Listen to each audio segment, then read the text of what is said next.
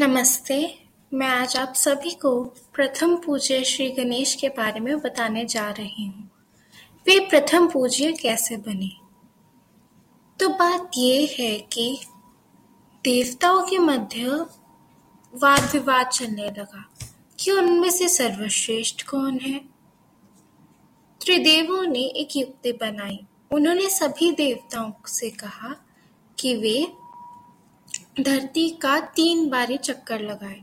मतलब आकाश लोक पाताल लोक सभी लोगों का चक्कर लगा के वापस आए। तो सब देवताओं ने शुरू किया। जो कार्तिकेय जी थे, वे अपने मोर पर सवार थे और काफ़ी तेज़ी से चक्कर काट रहे थे और पूरा भी करने वाले थे। अब गणेश जी का वाहन तो मूषक चूहा है। मूषक कितना ही तेज चल पाता। अब गणेश जी तो चिंतित हो गए। फिर उन्होंने एक युक्ति लगाई। उन्होंने अपने माता पिता प्रभु महादेव और माता पार्वती का चक्कर लगाना शुरू कर दिया। उन्होंने तीन बारी उनका चक्कर लगाया और वे जीत गए। कैसे?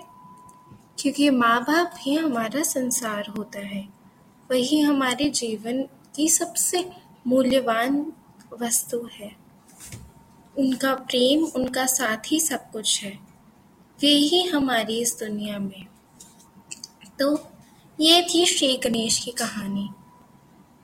I really enjoyed this podcast because this was my first podcast as such and I got to talk about what I really wanted to talk really love things related to religion, uh, mythological stories. I love to hear stories from my grandparents, my aunts, my uncles, and I love retelling them to everyone because I think all mythology is not only any particular mythology, it has so much to share.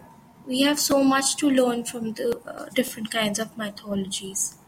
So that's that's what I believe, and I really love working on this podcast hoping to have more and more podcasts soon. Thank you.